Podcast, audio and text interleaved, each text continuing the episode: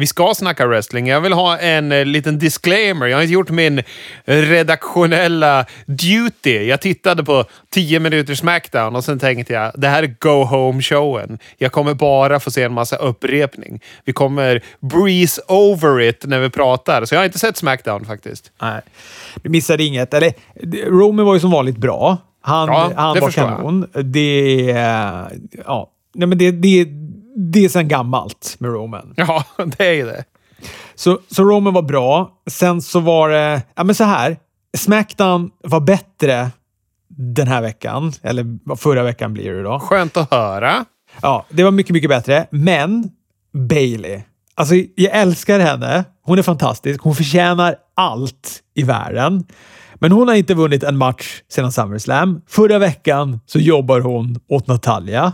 Ja. Den här gången, då hon då ska möta Bianca Belair, ny förmåga, framtid och så vidare. Då ska hon gå och vinna. Då vinner hon. Så konstigt. Det är så frapperande hur de här som skriver dessa stackares öde tänker. Ja, och jag vill ju ändå passa på att säga där att jag har ju sökt ett nytt jobb här nu i veckan. Jaha.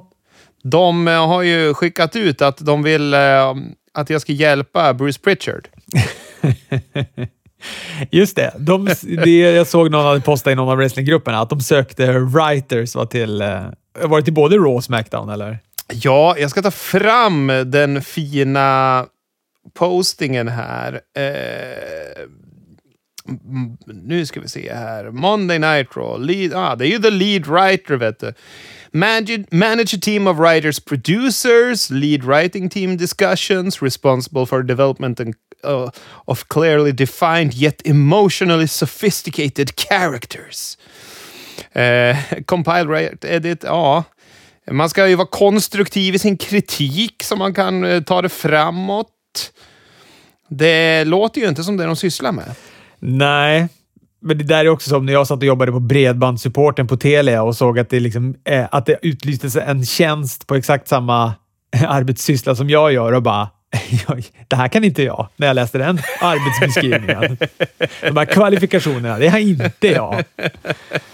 Men det känns ju verkligen som att det borde ju stå i fet stil och i rubriken att man ska kunna leverera konstruktiv kritik för att föra karaktärerna framåt. För det är ju något som de verkligen inte klarar av. Men vadå? Är det där då Bruce Prichard? Är inte det där Bruce Prichards jobb? Jag tror ju att han är ju någon så här, han var väl creative director. Det här är ju den som ska få bära hundhuvudet och på något sätt styra hela writers room. Så att vi får väl se om de filar med en jobbansökan i någon sån där misslyckade fakulteter eller någonting hos dem. Eller om jag får ett samtal här från talent relations. Jag vill inte talent då. Jag var ändå spänd på Raw. För att jag tänker så här.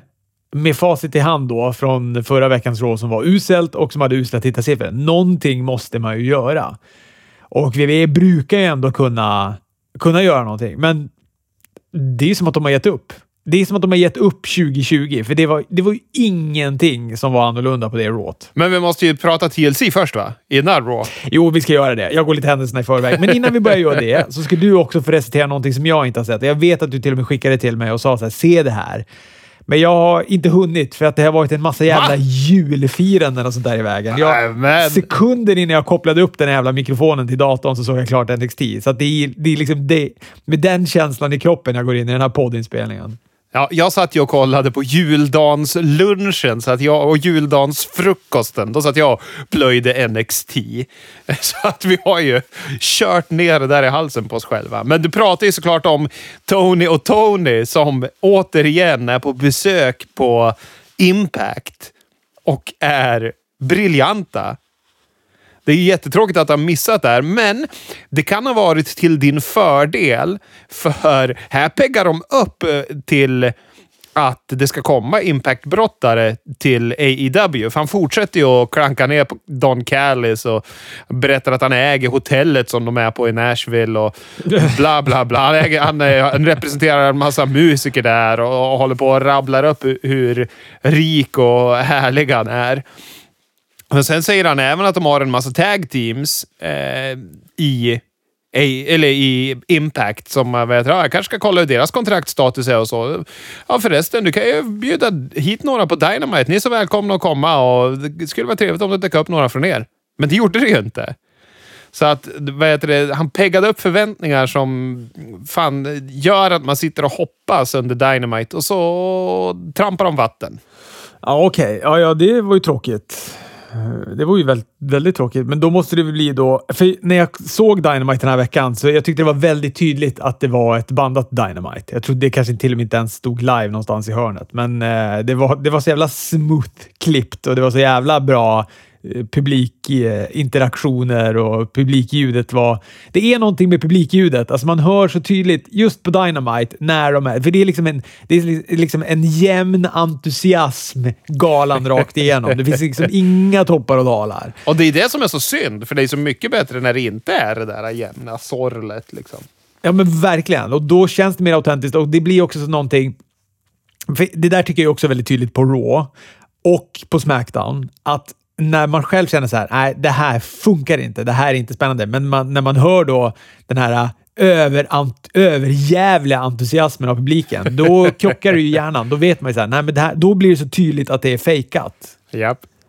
Ja, okej. Så att de peggade för att det skulle komma Impact-brottare på Dynamite, men så dök det inte upp några Impact-brottare överhuvudtaget. Nej, precis. Och sen så fortsatte han att prata om det här. Han hade hört att de ville använda Kenny i den här six-man-matchen och så vidare, och sa att det kan jag hindra om jag vill, och lägga band på er rent legalt, men det tänker jag inte göra, för jag är en snäll kille, jag äger det här hotellet förresten, bla bla bla. Så att han var ju härlig och passivt aggressiv hela tiden, men det känns ju som att det måste hända något här nu. De trampar vatten. TLC, bra ändå. Ja, och det är som vi har sagt förut, när man tycker att produkten är i botten, då levererar de oftast bra matcher på pay-per-view, så de håller ju sig trogen till form här. Ja, det är så. Nu har man börjat känna att det bådar gott när man är helt jävla ointresserad av en pay-per-view som komma skall. Ja, tyvärr. Det är fan sjukt.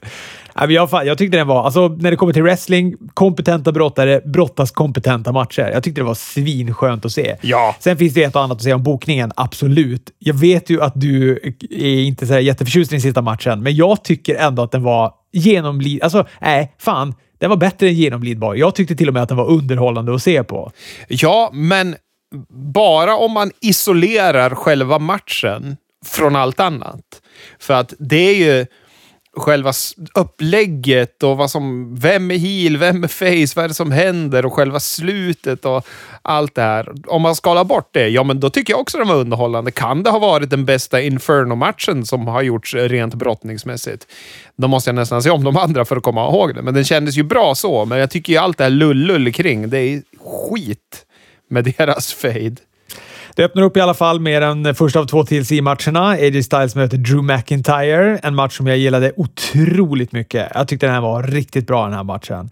Spänstig. De använde tidigt stegar och stolar och bord. Det är fan bland det värsta jag vet. När man börjar som en vanlig match och håller på, och så sen går man ut och hämtar stol och bord och sånt där. Alltså, det är ju tillåtet. Slå på den andra med en stoljävel. Alltså, jag hade flygit utanför ringen. Så fort klockjäveln rang så hade jag flygit ut. Förmodligen heter det väl ringde. Men då hade jag i alla fall flygit ut ur ringen, greppat första bästa objekt och sen slagit på den andra med det. Det är ju liksom tillåtet. Det är jättekonstigt när man gör tvärtom, när man liksom börjar i ringen och sakta men säkert tar sig ut för att då börja använda de andra grejerna. Någonting som vi sen såg på Raw, vilket vi kommer till sen då. Men ja, det här var ju det är kul att få se att det var första matchen de här två emellan, att det var en TLC-match där de gjorde mycket, och de fick ju AJ att se stark ut i matchen, tycker jag. AJ såg bra ut. Jag tyckte också det var skönt att det blev kort med missinblandningen i den hela. För det... Jag suckade ju när han kom och cashade in och det blev en triple threat. Och, jag vet inte. Det tyckte jag var... Det hade kunnat varit utan. Jo, man hade kunnat varit utan det. Men å andra sidan så kände jag också så här, vad skönt, nu är det över. Nu slipper vi ha det där oket hängandes över oss att miska casha in den här jävla väskan. Den där väskan har ju bara varit en albatross runt nacken på dem sen de hade den. Först hade de den på Otis, visste inte vad de skulle göra. Sen har de haft den på Miss som är så irrelevant så att det inte... Ja, det var fan bättre att ha den på Otis nästan. Så nu, precis som du säger, nu är den i alla fall överstökad ur världen. Tack och bock.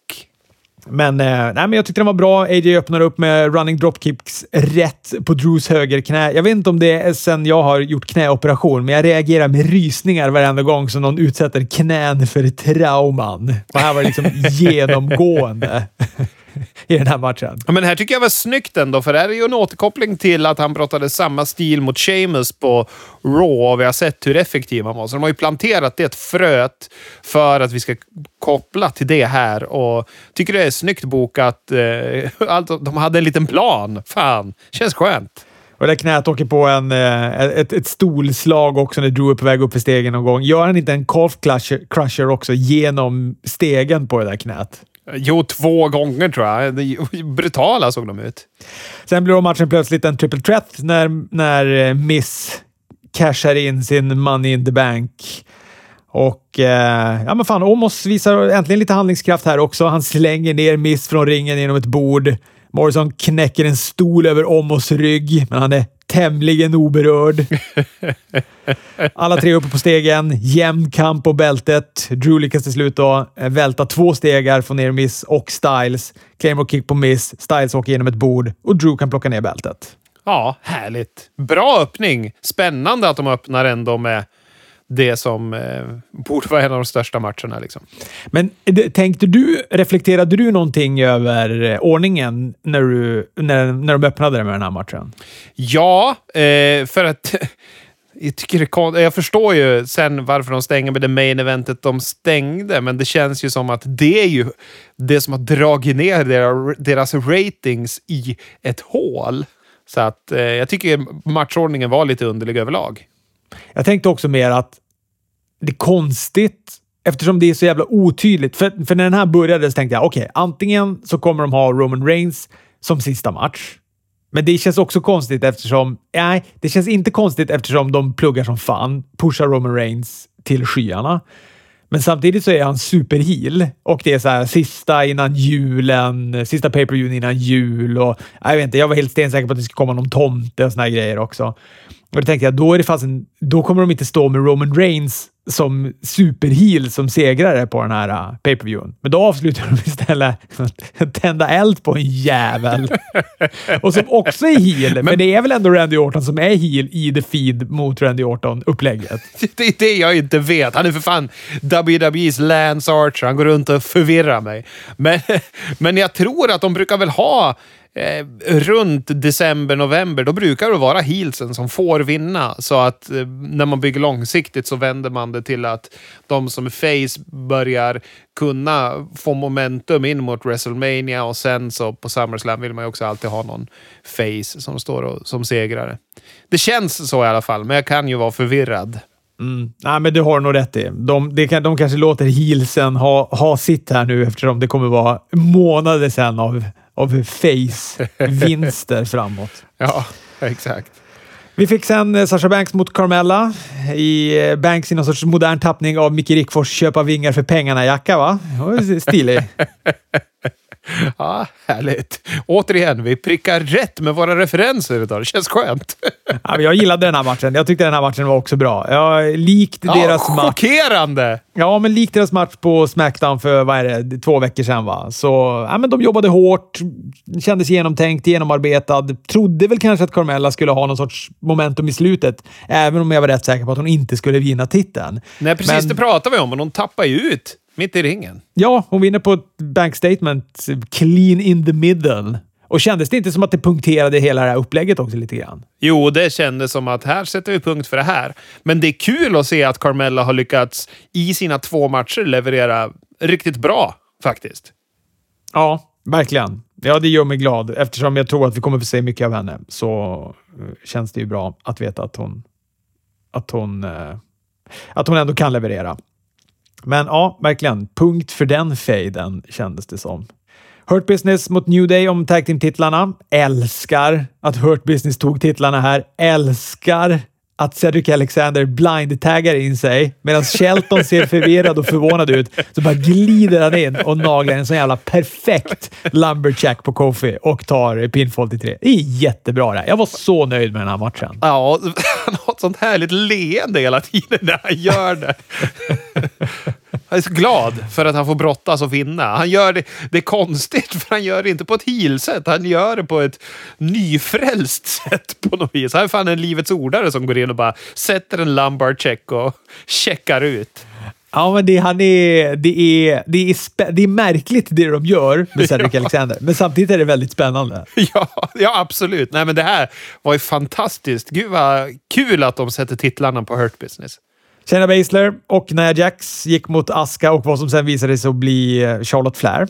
Kul att hon är tillbaka. Ja, absolut. Matchen började bra, drog lite i mitten, kom igång i slutet igen tycker jag. Ja, jag håller med. Vad heter det? Jag är alltid orolig när Nia Jax är med för hon brukar kunna vara så himla rörig de matcherna. Hon förvandlas ju till Svarte Petter och springer in i saker. Och sen så råkar de knuffa någon typ. Men så att det här levererade bättre än vad jag trodde också faktiskt. Flair figuratade Shayna. Jax räddade henne från utsidan. Asuka med en hip attack på Jax. Fick henne ur ekvationen. Baszler sen låste upp då Flair med en Corfida clutch som hon sen lyckades rulla ur, följde upp med en natural selection och tog ett pinfall till 3. Och så fick vi nya tag team-mästare också. Det var i och för sig, tyckte jag, var lite otippat att de skulle ta bältena. Verkligen. Men jag tycker att det gör på något sätt att Askas bälte känns ännu mer som att det kommer i skymundan på något vis. Ja, vi får väl se nu då. Det sipprar ju ändå fortfarande ut helheter ur Charlotte Flair. Jag tyckte på Raw där så hon var väl liksom en nanosekund ifrån att utmana Asuka om titeln innan Shayna Blazer, som hon kallade henne, och när Jax störde henne. Ja, så är det ju. Och det är väl därför man sätter ihop dem. Men då gör man ju tagtitlarna oviktig istället. Alltså, de klarar inte av det här. Det är för mycket titlar i kvinnodivisionen. Ja, men de kan inte hantera alla bälterna de har. Det är ju supertydligt att de inte kan göra det. Kevin Owens, Roman Reigns i en TLC-match. Otroligt att de ändå inte avslutar med den här matchen. Alltså jag tycker att det är... Ja, det är konstigt. Ja, det är fan konstigt att de inte ändå går ut med den här matchen. Ja, det var i alla fall jättebra den här matchen också tycker jag. De försöker också göra den lite annorlunda mot den första. Ja, absolut. Den första kändes mer som någon sorts high-risk TLC-match. Och den här kändes mer som en hardcore TLC-match. Den var brutal den här matchen. Ja, här var det kött. Det är ju det när Roman Reigns är med nu för tiden. Jag använder ofta det uttrycket känns det som. Men det är ju... fan vad han är bra. Och nu missade ju du Smackdown. Men jag kan säga det att Smackdown avslutades med att Jey Uso och Roman Reigns bokstavligen begravde Kevin Owens i stolar och bord. Alltså de bara knäckte bord på bord över honom. Och bara, du vet, han var begravd under en hög av stolar. Så det var exakt så som Smackdown avslutades. Och med ett sånt avslut, då blir man ju lite nervös. För då tänker man ju, det är ju när de gör de där avsluten som facen vinner efteråt. Japp, det brukar ju vara det.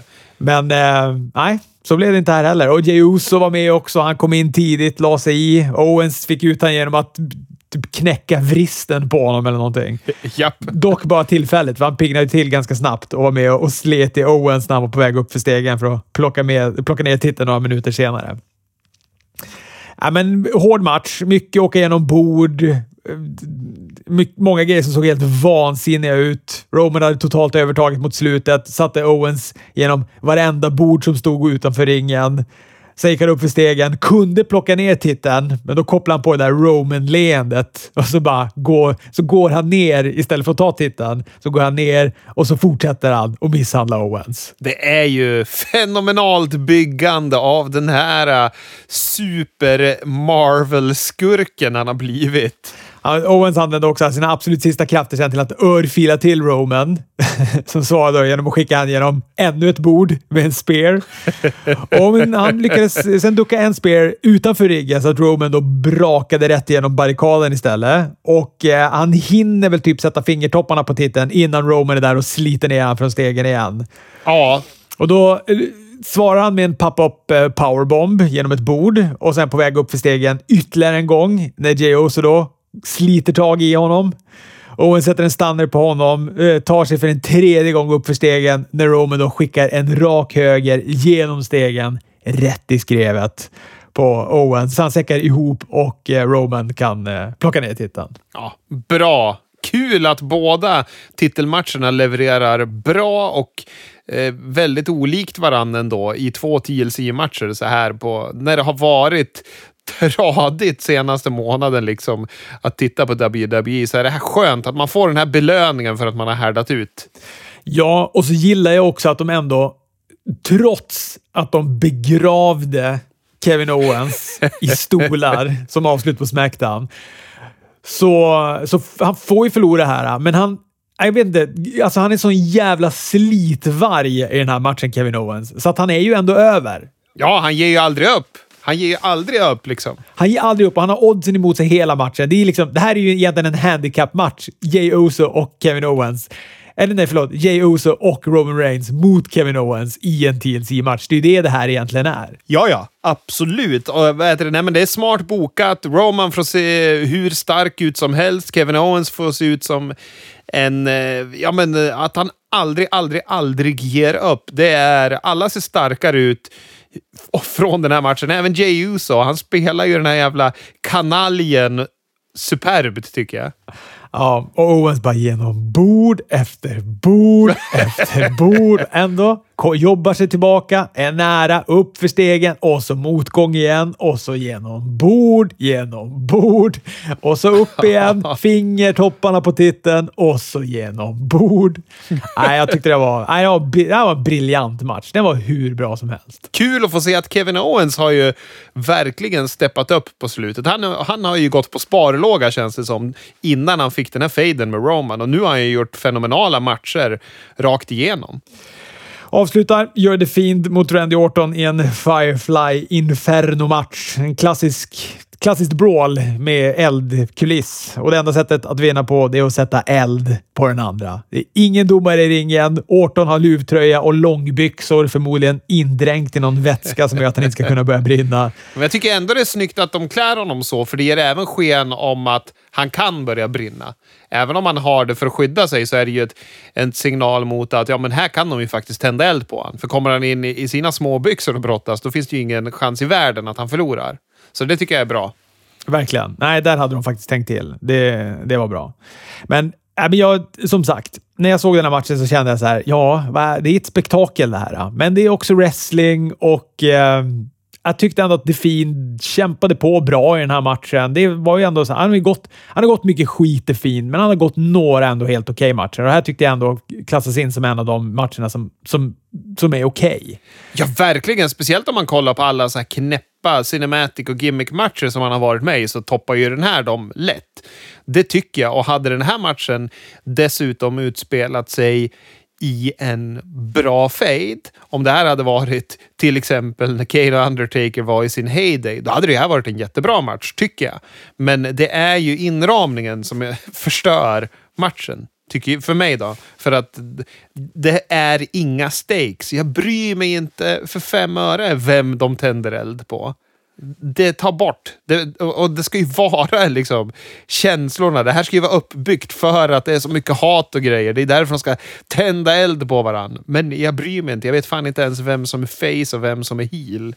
Nej, där har de ju faktiskt misslyckats lite grann. Det är lite svårt att veta vem det är som är the good guy i det här. Men jag tyckte det var lite synd att de inte hade jobbat lite mer på den där dockan som Randy Orton tände eld på i slutet. Det är så himla tydligt för att plötsligt är The Fiend 14 kilo lättare och saknar fingrar. Det såg jag inte att han gjorde. Vad härligt. Ja, men det är ändå liksom ingen publik. Det går ju att tricka det här på ett snyggare sätt. Alternativt lägga lite mer budget på dockan. Nu var det så här, fyll en påse med lite hö och så lägger vi The Fiends mask över det.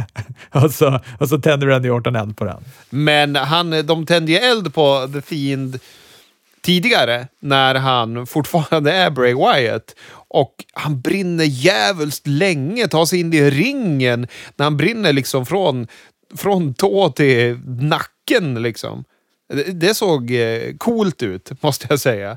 Och farligt. Ja, men jag var ändå okej med den här matchen. Kanske inte som sista match. Kanske att man hade, eller ja, som du säger, man behöver jobba på allting runt om. Alltså inramningen behöver. Bokningen är märklig. Bokningen är jättemärklig. Ja, synd att de bränner en sån här pass bra gimmick-match, liksom en sån här over-the-top gimmick på den här storylinen. För de ska ha cred. De gör ett bra jobb bägge två. Alltså, det gör de. Men kontexten, for fuck's sake. Vi får sen ett Raw som jag var spänd på med TLC i bagaget och framförallt med då veckan innans usla tittarsiffror. Så tänkte jag, nu ska det bli spännande att se vad det är de tänker göra för att bryta den här trenden. Men det som sagt visade sig vara inte särskilt mycket. Det var ett ganska mediokert Raw. Kanske har de gett upp för 2020 helt enkelt. Och tänker jag att vi tar det där efter nyår istället. Det känns verkligen så. Jag har svårt att komma ihåg. Det är som ett töcken det här. De kom in och läste dikter i början, kommer jag ihåg. Julrim typ. De pluggade ju också för Legends Night. Det känns ju också som en klassiker. När tittarsiffrorna sviker, då trycker vi in lite nostalgi och så får du upp tittarsiffrorna en, max 2 veckor och sen är vi tillbaka på noll igen. Ja. Nia Jax och Shayna Baszler gick match mot Mandy Rose och Dana Brooke efter att Charlotte och Asuka hade snackat loss lite i ringen. Ändå 6 månader hon har varit borta, Charlotte Flair. Det känns inte alls så lång tid. Ja, så jag tycker fan det. Jag tycker det känns som att hon har varit borta jättelänge och känt att hon har behövts på Raw. För där känns det som att... Eller nej, på main roster överhuvudtaget. Det känns som att de har tappat bollen med Women's Division. Det var så bra när de byggde med Sasha och Bailey. Och sen så har de bara tagit den där bollen och sparkat bort den i hörnet där de la Keith Lees boll. Och sen har de låtit den ligga där. Ja, men som jag sa innan där så sipprar du ju igenom lite heligheter ur henne när hon snackar. Hon ska i princip utmana då Asuka för hennes titel när Nia Jax och Shayna Baszler, som hon kallar henne. Det är himla roligt. Vet hon inte vad hon heter? Tycker hon bara det är kul att hon får vara en kavaj istället. Ja, härligt. Ja, sen kommer också Dana och Mandy igen och det blir match. Ingen Lana dock. Hon är fortfarande puts väck från wrestlingjordens yta. Men vad heter det? Jag tycker att de gjorde en ganska okej promo, Mandy och Dana. Jo, det gör de. Alltså Mandy och Dana är ju bra. Jag bara tycker att så här, Dana är ju ganska... Det känns som att Mandy hade mycket högre status. Och sen så tuktade de ihop henne med Dana Brooke som har ganska mycket lägre status. Och det, istället för att dra upp Dana så drog det ner Mandy. Ja, men jag tror att jag har dragit upp Dana lite också faktiskt. Men vad säger det med tanke på hur långt ner hon var i ens anseende? Men jag vet inte. Jag har inte gett upp helt där. Jag tycker att det känns på något sätt lite roligt med de två. Jag tycker inte den här matchen var någon vidare i alla fall. Det var väl sista minuten som var den mest händelserika. Dana Brooke hade några nearfalls på Baszler, men hon fångade till slut upp henne i en Corfida clutch. Dana tappade ut på sekunden. Men jag tycker att Asuka är rolig när hon ska prata. När hon bara är japansk och säger konstiga saker. Det tycker jag är roligt. Ja, och Charlotte som också hade lite japanska ord som hon slängde sig med. Hon förstod henne och kunde kommunicera med henne. Den första i WWE som gör det. Det är roligt. Hon är Askas Han Solo om Asuka är Chewbacca. Är det så? Exakt så är det. Ja. Vi får Hardy och Riddle. The Hardy Bros tjafsade med Hurt Business under en MVP-lunch. The Hurt Business flexade sitt guld. Skönt att de har guld att flexa. Men fan, The Hardy Bros. Ja, jag vet inte. Jag blir mest besviken på att de självklart skulle trycka in lite 24-7 buskis här också. Det sprangs runt i juldekorationen i Thunderdome. Fan, jag brukar ju alltid slippa 24-7 när jag tittar på YouTube. Inte denna gång. Vad fan? Sen fick vi Garza. Äntligen Garza tillbaka. Inte på YouTube. Vad i helvete? Du måste sluta se den jävla YouTube-versionen. Nu är Garza tillbaka. Jag hör ju det. Vad gjorde han? Ja, men han gick en match mot Drew Gulak. Det var en ganska snabb och enkel match. Han vann. Det var en superkick och en wing clipper. Och sen så var det över. Jaha, okej. Okay. Ja. Miss Morrison i ringen. Vi säger att han då misslyckades på TLC. Syftar då på när han cashade in och misslyckades med sin Money in the Bank. AJ och Omos kommer in. Miss ber om ursäkt till AJ. Vill ge en tidig julklapp. Så han ger AJ Styles en biroll i The Marine 900. Eller vad fan de är uppe i den här skitfilmen. Bla bla bla. Det är en massa fram och tillbaka tills de kommer på att det var ju faktiskt Morrison som cashade in och inte Miss. Så Miss kräver nu att han ska ha väskan tillbaka. Hoppas verkligen att det inte händer. Drew kommer in och han har nu med sig då ett nytt epos, The Nightmare After TLC. Även Sheamus och Keith Lee har roller i detta drama.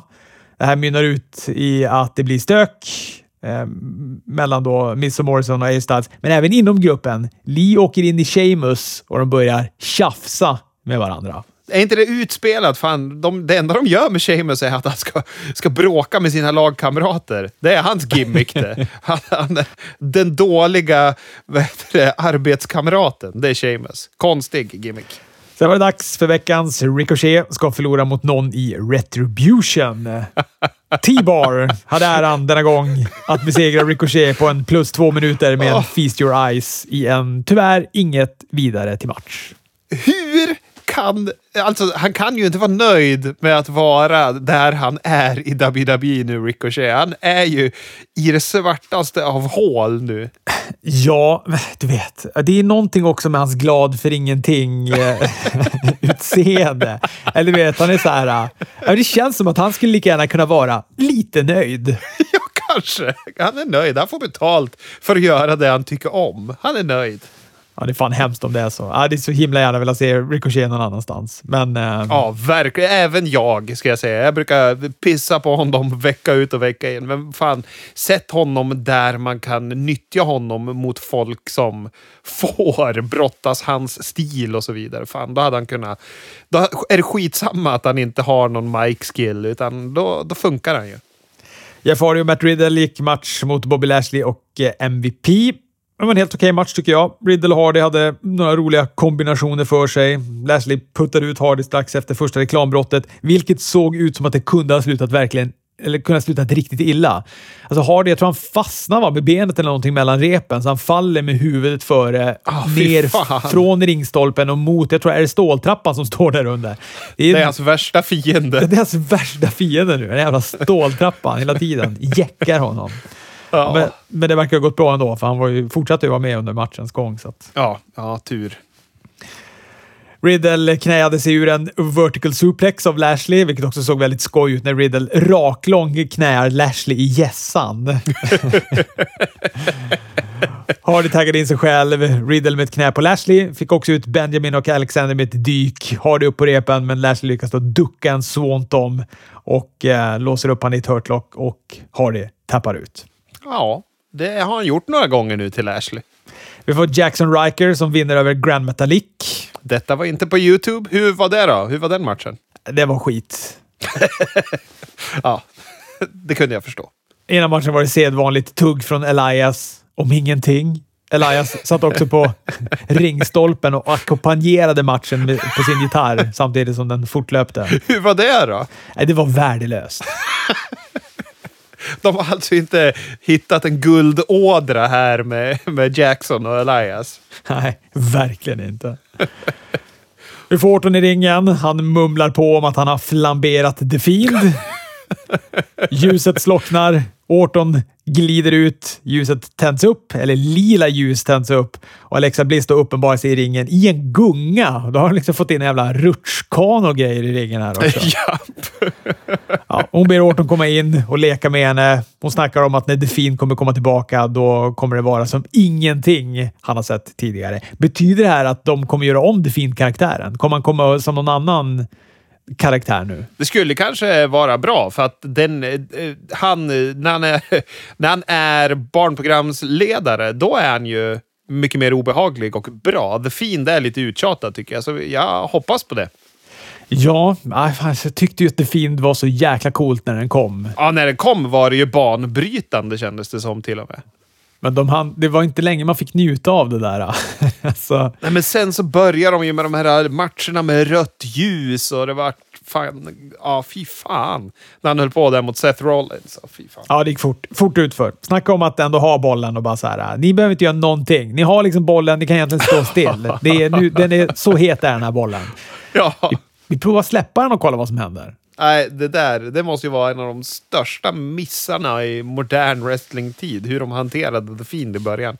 Asuka och Charlotte Flair vann över Peyton Royce och Lacey Evans i en non-title match. Charlotte fick Peyton att tappa ut i en figure 8. Main eventet var en 6-man Holiday Street Fight med Drew McIntyre, Sheamus och Keith Lee mot AJ Styles, Miz och John Morrison. Matchen var bra och jag gillade framförallt starten mellan Morrison och Sheamus. Det tyckte jag var riktigt, riktigt bra de två mellan. Du ser, Sheamus! Ja, fan Sheamus igen. Men, alltså det här då, märkligt att de var så himla noga med att tagga och inte använda vapen. Ja, när det ändå är en streetfight. Jag blir så bedrövad. Det är så jävla dumt. Lång tid tog det innan AJ plockade in någon polkagris och började slå på. Var Drew han slog på med den här. Och då var det typ 1 minut kvar av den här matchen. Ja, fy fan. Synd! Jag tror att det var Brian Alvarez på Wrestling Observer som beskrev den som the most polite street fight you ever see. Ändå bra tagline. Det rimmar ju nästan. Most polite street fight, ja. Ja, och att det skaver mellan Leo och Sheamus var då också genomgående tema i den här matchen. Slutade med att Leo gav Miss en spirit bomb, tog pinfall till 3 sekunden som de firade sin framgång, så skickade också Sheamus på en bro-kick på Keith Lee och Raw avslutas med att Drew står och skäller på Sheamus. Ja, fan. Sheamus får gå bra matcher, men han har ju fastnat i vinkelvolten. Det enda han har gjort Q4, det är att bråka med sina tag team partners. Det är helt sjukt. Ja. Nu var det där jävla tomgångs-Rawet överstökat. Vi får se vad 2021 kommer ge oss. För nu har de fan gett upp 2020.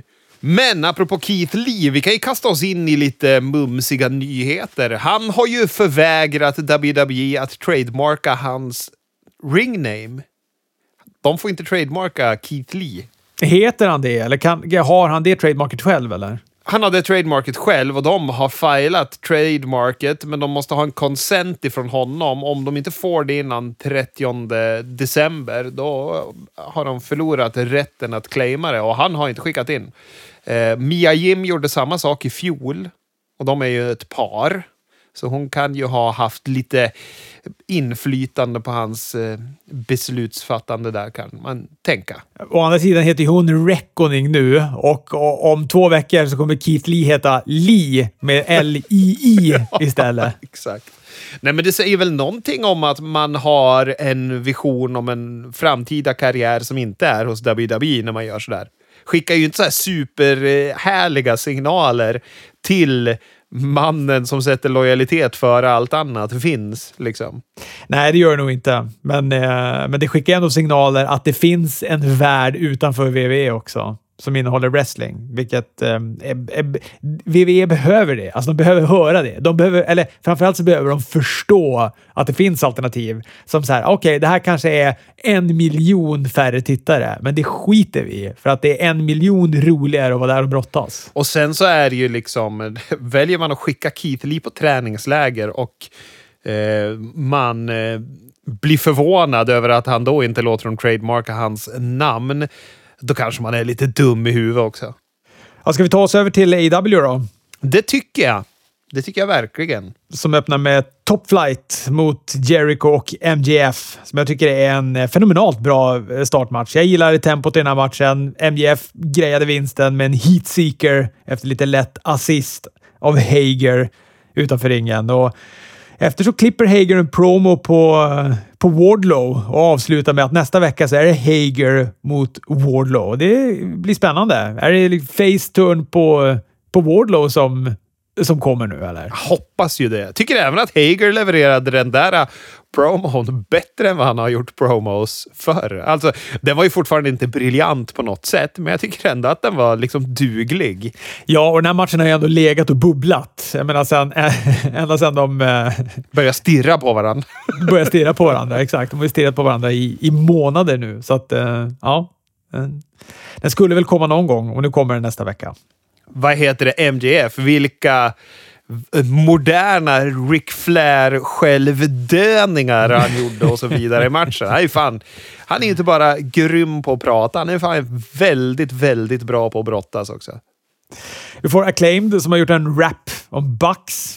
Ja, det där kan de. Ja, i alla fall en av dem. Den här Bowens är ju lite tyst. Han är väl kanske deras hype man som står och dansar lite och klämmer in några ord. Vi får Sting i en intervju med Tony Schiavone.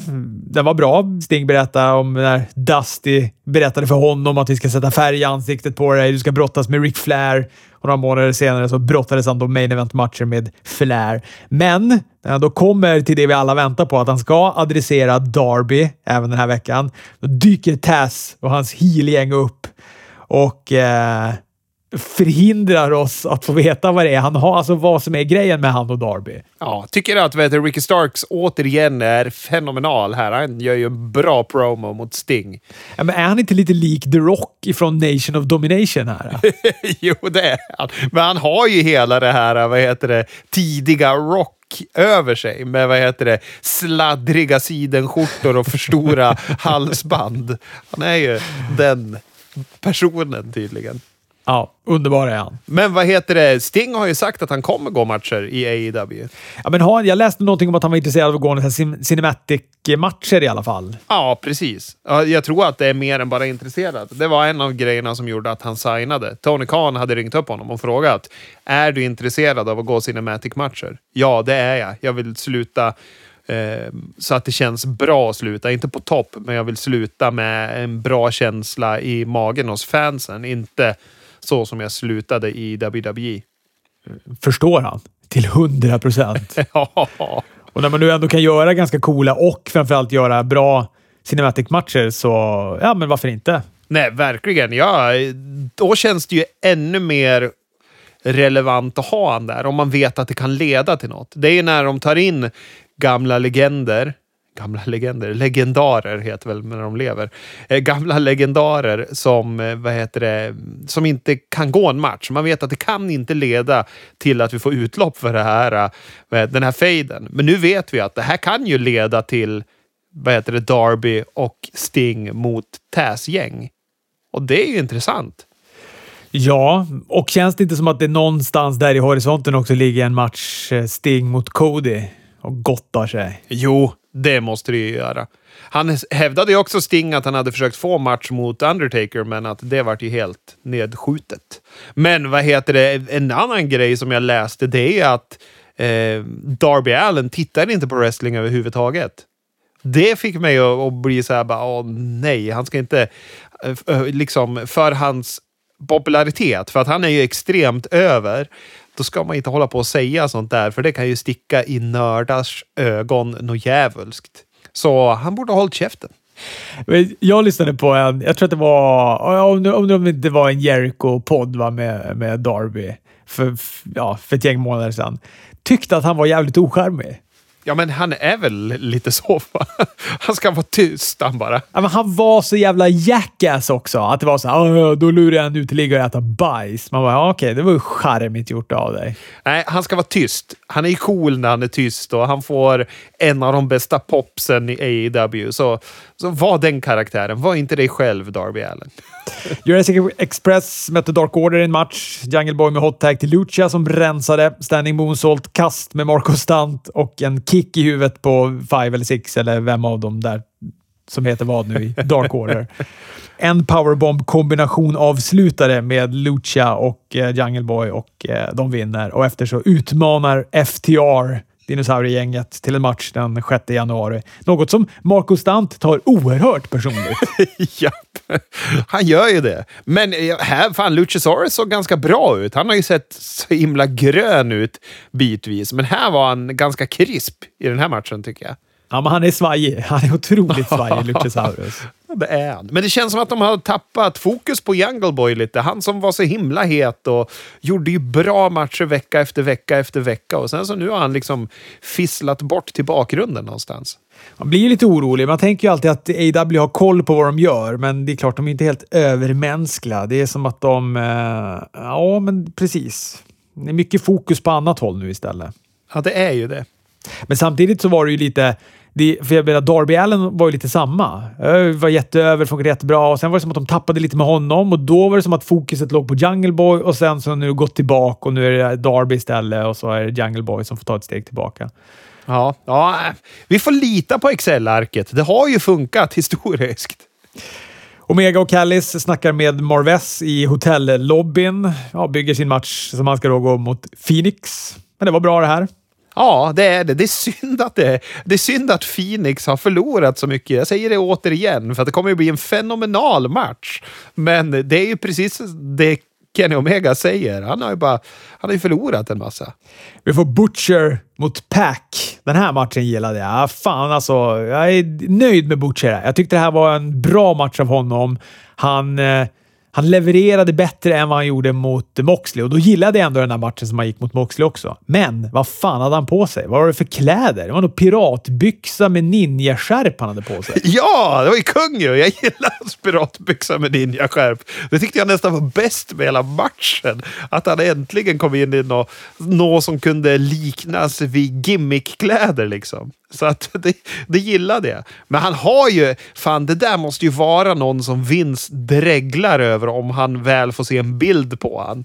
För han har ju en helt unik look med den där valrosmustaschen och det där dåliga hårfästet och helvete vet du. Ja, oh. En stor jävla ful man. Det är så hiligt det bara kan bli. Men ninjabyxor, nej ninjaskärp, piratbyxor, jag gillar det där paketet. Men han är likt, vem är det? Är det inte Velveteen Dream som också kan få till den här yviga frisyren när han blir lite svettig? Han har ju det i sin mustasch. Alltså, den ligger ganska prydligt där innan. Men sen när han liksom svettas till och det kommer lite luft i den, som att den fönas. Den blir otroligt buskig och stor då. Har han underbett så han liksom flåsar uppåt? Eller vad fan är det som händer? Ja, men jag håller med dig. Det här måste ju vara en av hans bästa prestationer ändå. Men han hade ju gått ner i vikt, pratar de en massa om. JR var ju superimponerad över att han såg så vältränad ut när han klev in och så. Pack på topprepet skulle väl göra en Black Arrow när Blade utanför puttar Penta in i ringstolpen. Det här distraherar Pack då som åker på en lariat av Butch. Den tar han alldeles för lång tid på sig. Något som Kingston blir stressad över. Tar av sig kommentatorsheadsetet och liksom skriker till Butcher. Och samtidigt då kommer Lance Archer in. Eller han dyker upp där i alla fall. Och Kingston är då väldigt snabbt på väg tillbaka till kommentatorsbordet igen. Ja, det här måste ju... De här grejerna i AEW, det är som att de sköts av någon som är på videolänk i Aktuellt.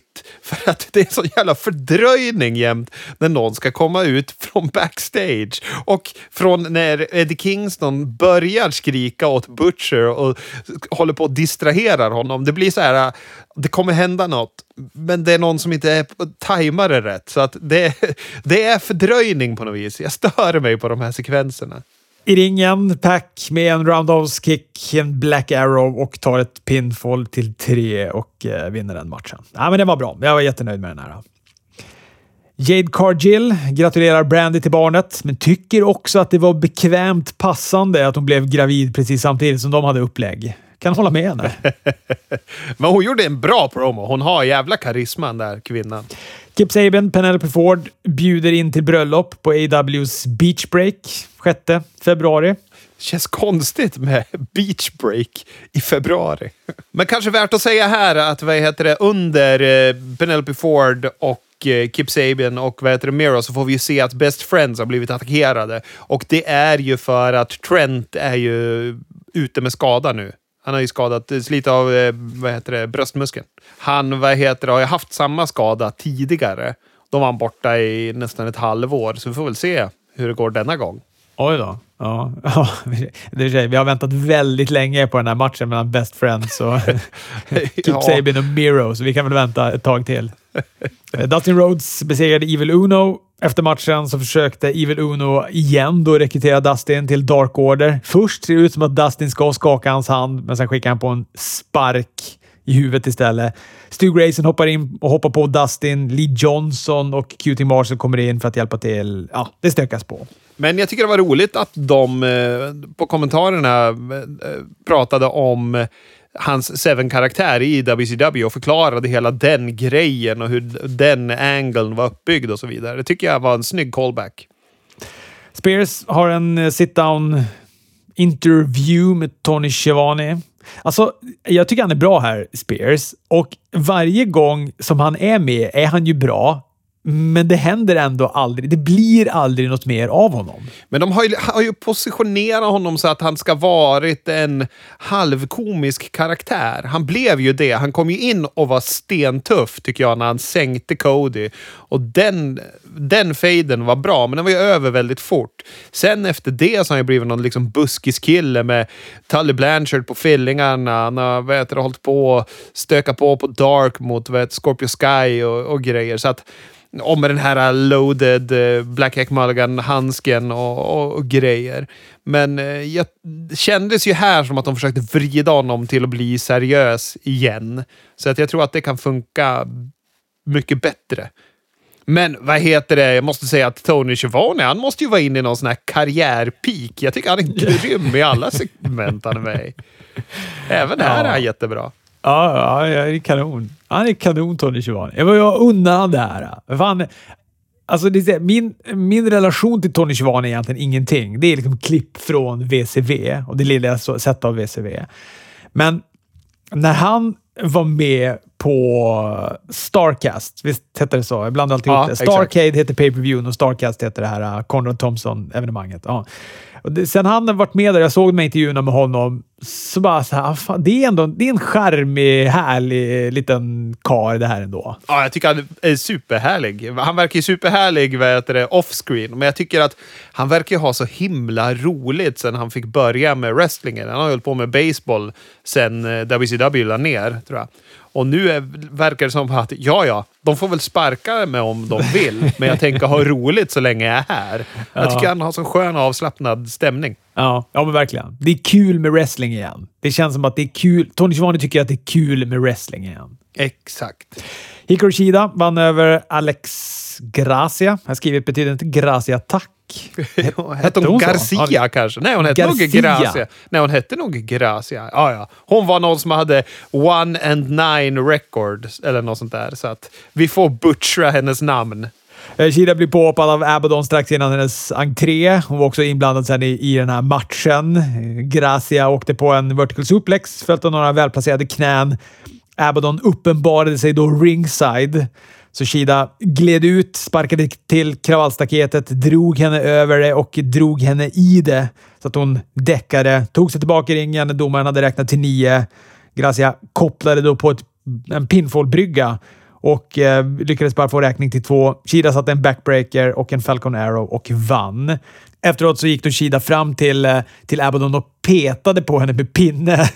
Och plötsligt så vaknar hon till, likt en skräckfilm. Hoppar på Shida och biter henne bara. Yep. Blodet rinner längs nacken. Av allt AEW kan få för sig att stjäla från WWE så stjäl de när Shayna Baszler lekte vampyr. Det är väldigt märkligt.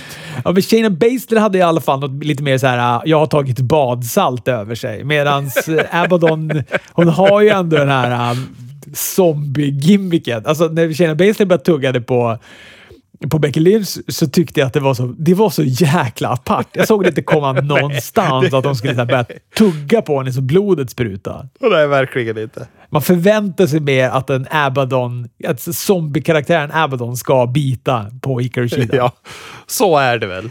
Ja, jag är osäker på vad jag tyckte om det där. Jag är däremot väldigt säker på vad jag tyckte om main eventet. Bucks mot The Acclaimed, det var kanon. Alltså du sa det sist att de såg ut och förde sig som stjärnor, de här Acclaimed. Och jag kan bara skriva under på det den här veckan. Jag tyckte de kändes så självklara i den här matchen. Ja, jätte. jättekul var det. Tyvärr hade ju jag sett Tony Khan stå och bjuda in Impact Tag Teams. Så jag satt ju hela tiden och väntade på att något skulle hända här. Men det gjorde det ju inte.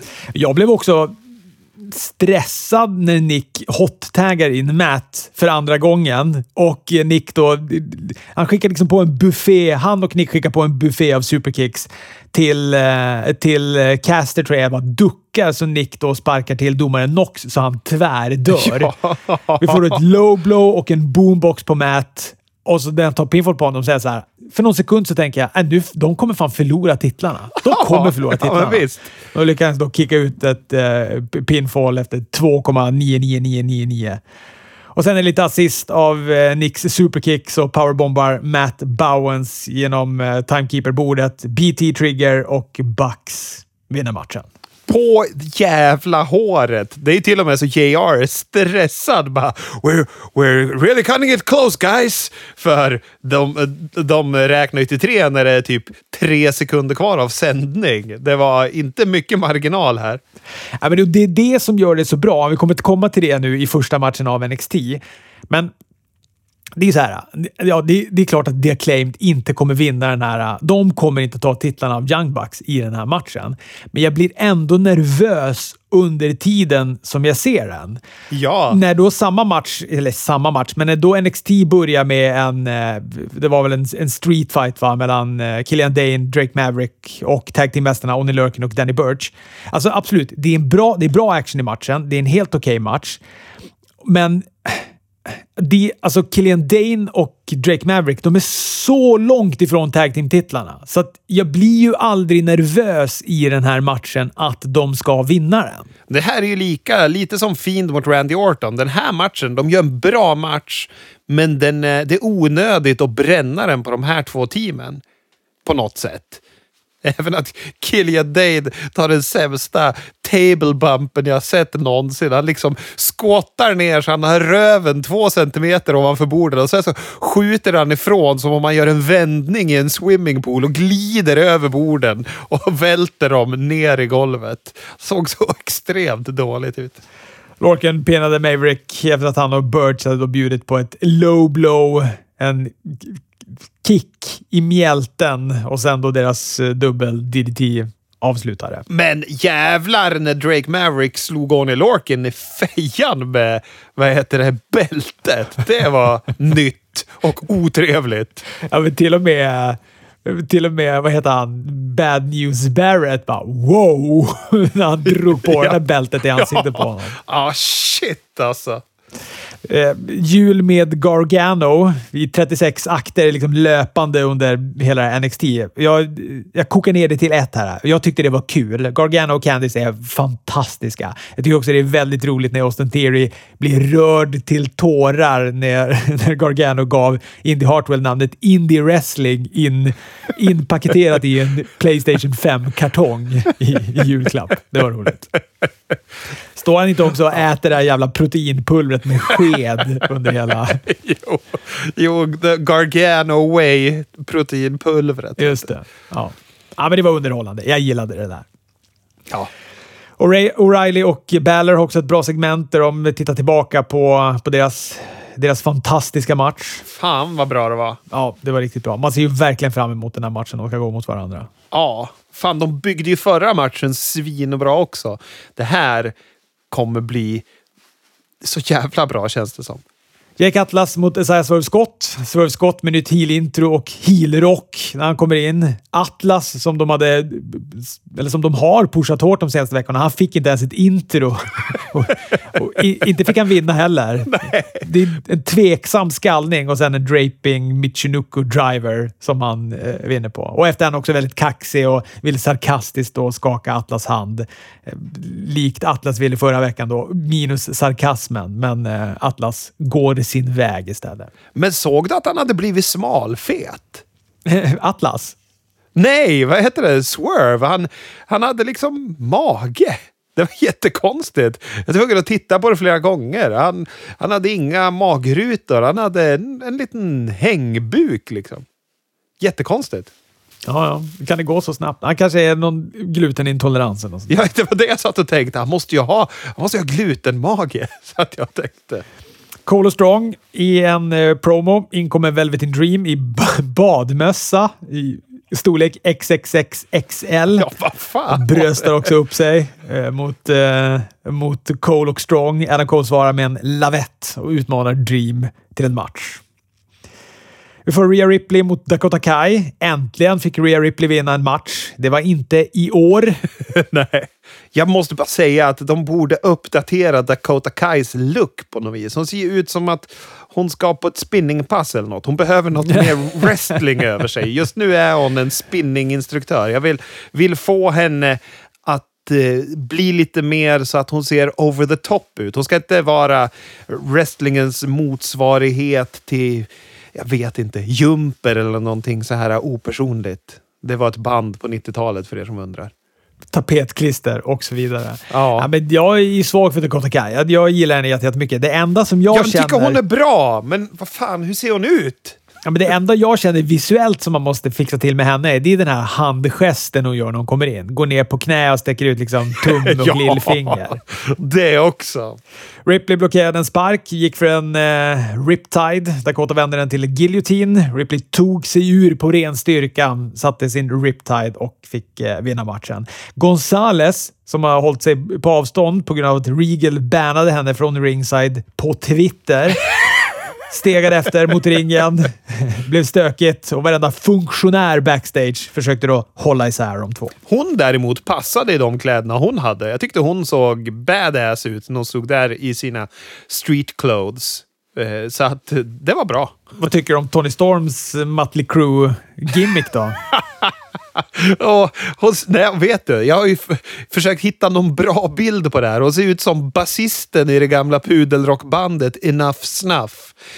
Basisten där heter Chip Snuff. Hon ser ut som honom och jag mår dåligt varje gång jag ser henne. När hon ser ut som att Dee Snider har skapat henne i The Sims eller någonting. Ja. Men jag gillar henne. Ja, verkligen. Gillar henne jättemycket. Hon vill ha Io Shirai. En match som jag i alla fall ser fram emot oerhört mycket. Ja, det kommer bli fina grejer det. Jag ser också fram emot att de nu börjar gå vidare med Boa och Xia Li här. Nu är det hög tid på det innan jag börjar tröttna. Ja, men för nu var det ju en repris av förra veckan kändes det som. Bronson Reed är tillbaka. Det är kul att se. Han kör över Ashante Di Adonis i en squashmatch. Men han har coolt intro. Men jag stör mig att han och Rhea Ripley delar på stampet. De har ju samma stamp. Men du återger till jävla kläderna då. För han ska ju vara en kaiju, en stor japanskt monster. Och då väljer ju WWE att visualisera det här genom att ha en gosedjursödla som krage på hans jävla ringjacket. Det är fan det sämsta jag sett på länge. Leon Ruff vann över Timothy Thatcher. Ja, du hörde rätt. Men det här var väl en Razor Ramon versus 1-2-3 Kid all over again. Ja, det kändes otroligt Sean Waltman över Leon Ruff här. Thatcher hade övertaget, torterade Ruff hela matchen, lekte med han i slutet, men så får Ruff in en small package och lyckas räkna ut Thatcher.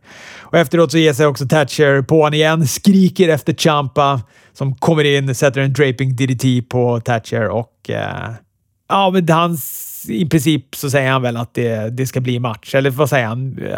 Jag ser fram emot att möta dig i The Fight Pit eller något sånt där. Ja, precis. Och så pussar han i pannan. Och jag tycker att Tommaso Ciampa har något så här kungen i kungsan otrevlig utstrålning. Jag gillar inte honom personligt tror jag kommer fram till efter det här segmentet. Priest klipper en promo på Karrion Kross. Dexter målar fram en match på New Year's Evil mellan Rhea Ripley och Raquel Gonzalez. En last man standing. Och stirrar rakt in i kameran likt Ned Flanders där. Det var ett obehagligt segment. Det är så där det kommer vara när han är host för New Year's Evil. Han kommer sitta och rita fram grejer. Det är ju... varför får de såna här låsningar? Han tycker om att rita privat. Så nu ska han sitta och rita som host. Helvete. Tyler Rust, nu med Malcolm Bivens, besegrade Davari. Davari slängde lite käft när han fick momentum i matchen. Så pass att Rust plockade in han i en triangle choke. Sparkar, headlock, neckbreaker och sen ett modifierad Rings of Saturn typ, tror jag var. Och Davari tappar ut i den. Jag gillar Rust. Ja, jag, men jag tycker att han ser gammal ut. Han ser ut lite som en vältränad Rob Halford med, vad heter det, långt hår. Han ser ut som en farbror.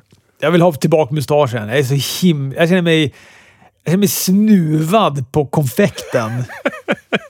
Ja, nej, men han blev gammal när han rakade av sig den där muschingen. Adam Cole mot Velvet in Dream var main eventet. Det var en bra match, helt utan insatser. Ja, återigen så här, de slösar en bra match på Velvet in Dream som har inte gjort något av signifikans 2020 liksom. Nej, alltså Cole vinner på en last shot. Dream har checkat ut för mig. Alltså jag har inget intresse för han längre alls. Och det känns som att NXT inte heller har det, utan de använder han mer för att de känner sig kanske skyldig att göra det tills hans kontrakt har tickat ut. Ja, visst känns det som något sånt att man liksom, ja, nu får vi lov att använda han kan leverera matcher, men han ska fan inte få vinna något liksom. Nej. Sen tror jag också att han kommer försvinna från jordens wrestlingyta på grund av sitt CV. Jag tror inte det är några som kommer vilja ha med honom att göra efter det här. Nej fan, vad heter det? Tony Khan kommer inte vilja ta i honom med tångens. Det är jag övertygad om. Adam Cole vinner på en last shot och det avslutar NXT. Jag tycker det var ett bra NXT faktiskt, måste jag säga. Jag tycker det var ett underhållande NXT. Det kändes... jag gillade det som helhet mer än Dynamite faktiskt. Även om det var mindre stakes och hela det. Men själva in-ring performance-delen var ju bra rakt igenom. Detta om detta. Nästa vecka så blir det frågor och svar. Och än finns det faktiskt tid att skicka in frågor. In på enpoddomwrestling.se. Ställ dem där. Med det sagt, tack för visat intresse. Vi hörs.